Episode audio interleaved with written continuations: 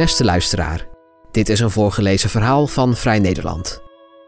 Wie het onrecht dat de Oekraïners ondergaan relativeert uit eigen belang en hetzelfde doet met de ideologie die de agressor drijft, kan niet geloofwaardig meepraten over andere vormen van onderdrukking, schrijft Roxane van Iperen. Hoofdredacteur Wart Wijndels leest voor.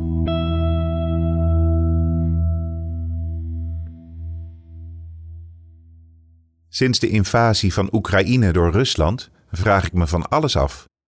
Maar één ding blijft lussen draaien in mijn hoofd. Wat is het met voorheen luidruchtige anti-imperialisten dat ze nu opeens realpolitiek bedrijven?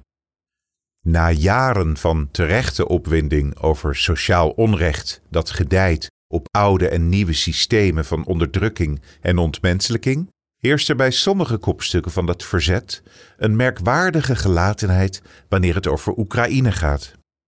Neem Lula da Silva, held van de arbeidersklasse en razend populaire oud-president van Brazilië, die het bij de komende verkiezingen opneemt tegen president Bolsonaro in de hoop een einde te maken aan diens tijdperk van tirannie, vernietiging en haat, een omschrijving die niet overdreven is.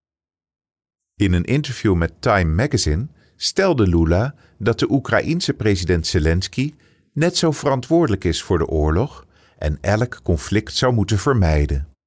Volgens dezelfde redenering kun je je afvragen waarom Lula in eigen land zo nodig Bolsonaro ervan moet weerhouden de rechtsstaat, het regenwoud en de mensenrechten te ruïneren.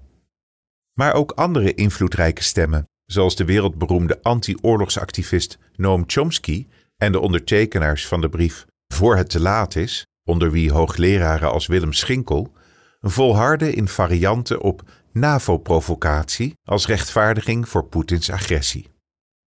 Weer anderen relativeren die met verwijzing naar de corruptie in Oekraïne of de aanwezigheid van extreem rechts in het land. Cijfermatig is dat laatste argument gewaagd. Bij de laatste verkiezingen haalden radicaal-rechtse partijen in Oekraïne de kiesdrempel van 3% niet, terwijl ze in ons land, om maar een dwarsstraat te noemen, 20% van de stemmen kregen. Het denazificeren, waar Poetin mee schermt, heeft bovendien een totaal andere betekenis dan het voor ons heeft.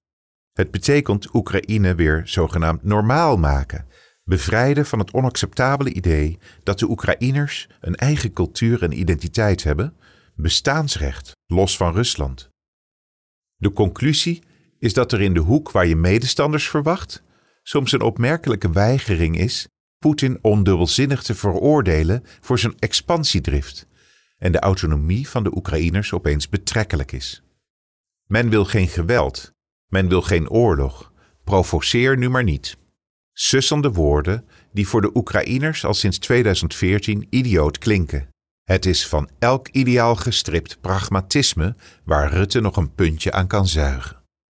Gelet op de geschiedenis en de uitspraken van Poetin en zijn metgezellen, is er geen enkele reden om aan te nemen dat de zuivering die nu plaatsvindt stopt wanneer Oekraïne geheel of gedeeltelijk capituleert. Russische propaganda richt zich al jaren op glorieus herstel van het Russische Rijk. Wanneer zijn wij aan de beurt, is de vraag die in andere landen rondzinkt. Niemand wil een derde wereldoorlog en je moet erop vertrouwen dat deze gedachte binnen de politieke en militaire besluitvorming leidend is en blijft. Maar wie het onrecht dat de Oekraïners ondergaan en de ideologie die de agressor drijft nu relativeert uit eigen belang, kan niet geloofwaardig meepraten over andere vormen van onderdrukking.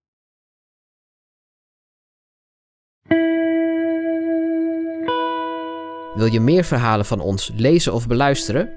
Kijk dan op vn.nl of abonneer je op Vrij Nederland in je podcast-app. Voor onze trouwe luisteraars hebben wij ook een speciale actie. Een half jaar Vrij Nederland online voor maar 15 euro. Kijk voor de aanbieding en de voorwaarden op vn.nl/podcast.